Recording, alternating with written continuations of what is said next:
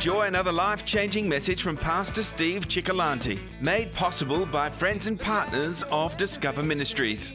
And now, here is your host, Pastor Steve Cioccolanti. Papa, you said everything points to Jesus. Yeah, I did. I have this belief that if He made the universe, then everything really is about Him. It shouldn't be surprising. For instance, everybody goes to sleep at night and then everybody wakes up. If they're so fortunate, they wake up tomorrow morning. So that is a picture, an enactment of the death, the burial, and the resurrection of Jesus Christ. In fact, when you lay your head to rest, you even cover yourself just like a burial. And then the next day, you rise. Right? So people don't even understand why we need sleep.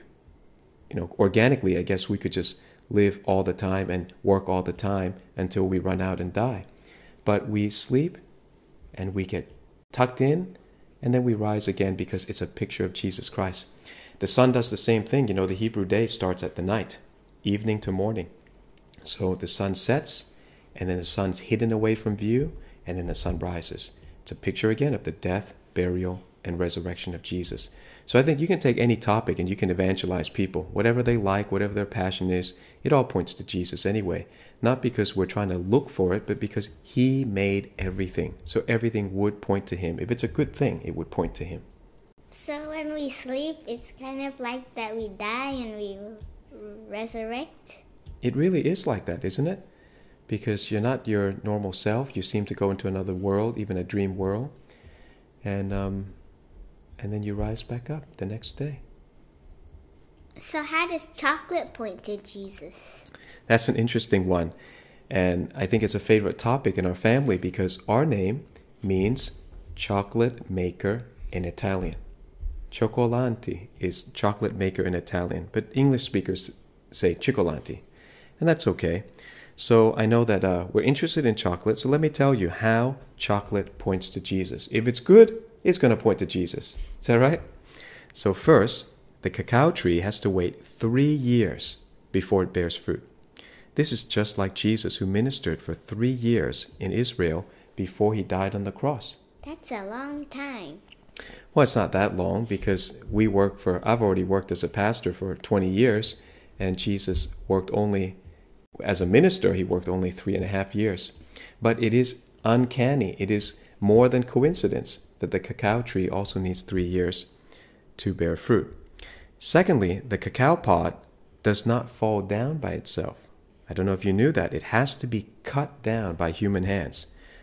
In the same way, Jesus was cut down by humans. He was cut down with harsh words and accusations, and after he was falsely accused, he was even arrested. Third, the cacao beans get fermented. That's when you add yeast to it and it kills the bean and it becomes tastier. So the yeast in the Bible is a picture of sin, and Jesus became sin for us, and that's how he died spiritually. Fourth, the fermented cacao beans get crushed, so the outer shell is separated from the inner seed. And Jesus was crushed on the cross, wasn't he? And his spirit was separated from his body. Fifth, the seeds must be roasted or heated at a very high temperature. Was Jesus' body really crushed? Of course, it was brutalized. The Bible says, by his stripes we were healed. He was lacerated or lashed with these jagged, with these, these whips that had jagged bones or metals at the tips of them, and it ripped off his skin. And the Bible says in the book of Psalms, he could tell his bones. That means he could see his bones. Were any of his bones broken? That's an interesting thing because the Bible says none of his bones were broken. So at the end, when the Roman soldiers came to break the two crucified criminals' legs, they did not break Jesus' legs. At least the Father had promised that they would not break his son's bones. But of course, his body was very brutalized. All right, where were we at? Which, which point? The fifth thing is that the seeds must be roasted and heated at a very high temperature. Only at this stage do the seeds begin to taste like chocolate. This is just like Jesus going to hell for three days after he died on the cross. So, a lot of good things will have to go through this heating process.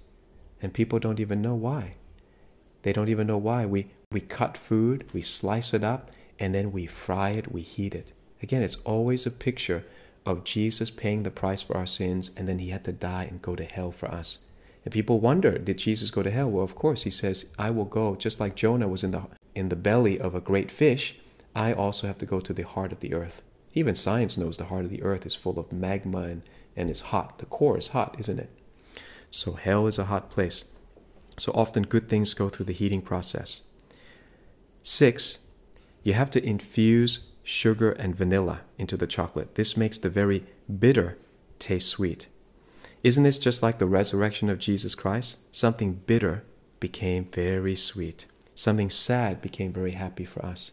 His death became a happy thing. Our whole faith and religion is based on the fact that He died for us and paid for our sins, and yet it became very sweet.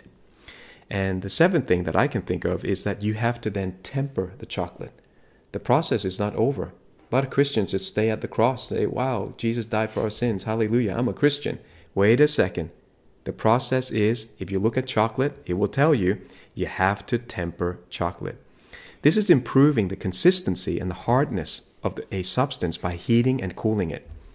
Tempered chocolate is glossy, it tastes smooth, and it's not too soft and not too hard.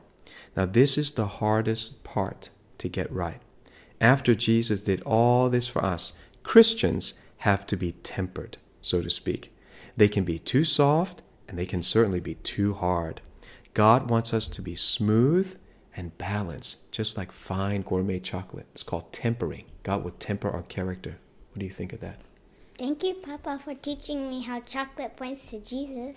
Well, it's such a good question. I hope that you got the answer, and maybe other people, if we put this up, other people will be blessed and they will begin to see Jesus everywhere in every good thing. And certainly every time they eat chocolate, they'll think of Cioccolanti and they'll think of Jesus. Look up, You've been listening to Pastor Steve Cioccolanti, a prophetic voice in our time, and this ministry is made possible by the generosity of partners and friends. Please consider becoming one today. For more information about Discover Ministries or to obtain teaching resources to help you grow spiritually, visit our web store at discover.org.au. Pastor Steve wants to remind you love God, love people, and look up.